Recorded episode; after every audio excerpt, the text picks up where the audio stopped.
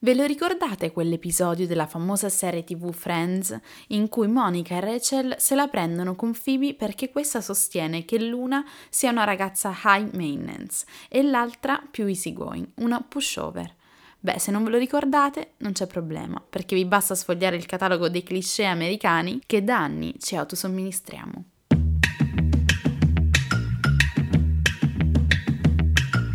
Questo è UF, Ultrafragola Fanzine un podcast per chi pensa troppo e ama complicarsi la vita, in questo mondo incasinato e dolcemente effimero di cui tutti vorremmo essere protagonisti.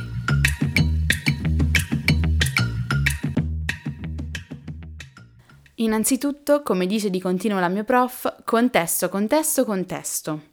Infatti dovete sapere che l'high maintenance non è altro che un'etichetta che il nostro caro mondo etero maschile ha coniato per descrivere una specifica categoria di ragazze, che sarebbe appunto ad alta manutenzione, insomma quelle più difficili, ma non tanto in ambito sessuale, quanto proprio più esigenti, che esigono un certo tipo di riguardo e di rispetto, quelle che amano un certo grado di agio e di comfort e che si incazzano per le piccole cose.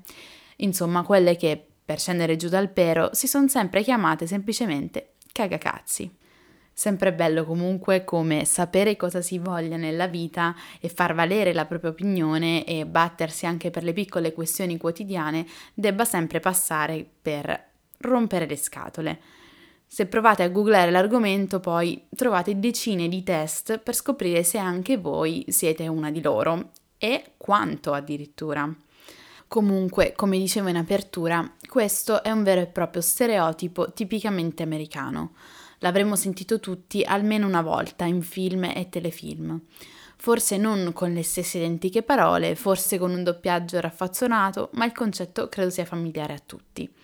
Ah, e naturalmente la rompiscatole in questione poi è anche quella che vale la pena di sposare, stranamente, quella che crescerà i tuoi figli di qua e di là. Insomma, a seconda di come faccia comodo, a quanto pare, nel mondo si può essere più o meno sconvenienti per gli altri, anche se questo in particolare vale un po' per tutto, eppure per i nostri cari maschi etero. Poi in realtà non è solo un fatto di sessismo, insomma, e infatti perfino in Friends, serie che comunque ha la sua età e i suoi limiti, a perpetuare questo stereotipo mh, mm, sono proprio le donne che tra di loro discutono e se la prendono perché etichettate ora come high maintenance, appunto come rompiscatole, ora low maintenance, cioè tranquille, più accomodanti. Beh, pensate che assurdità.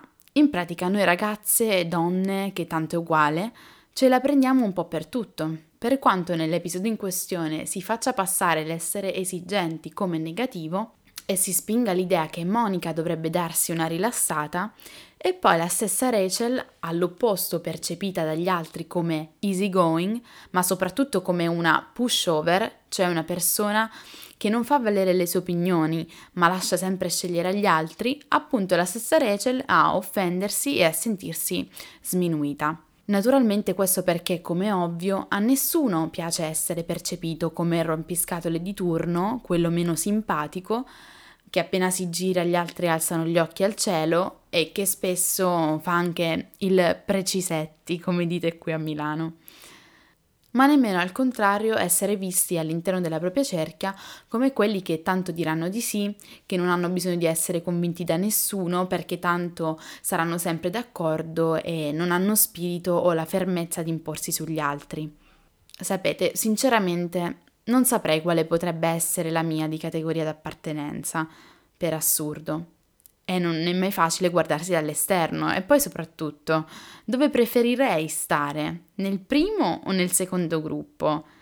Quello delle rompiscatole o quello delle senza carattere? E poi, si potrebbe mai preferire uno dei due gruppi? È impossibile scegliere. Chi sceglierebbe tra due definizioni negative? A chi piacerebbe essere etichettato in qualsiasi maniera? A nessuna e a nessuno. Ma è proprio questo il punto, il fatto che qualsiasi definizione o etichetta, che dir si voglia, ha il suo risvolto negativo, per quanto positiva sia in partenza o quanto buone siano le intenzioni.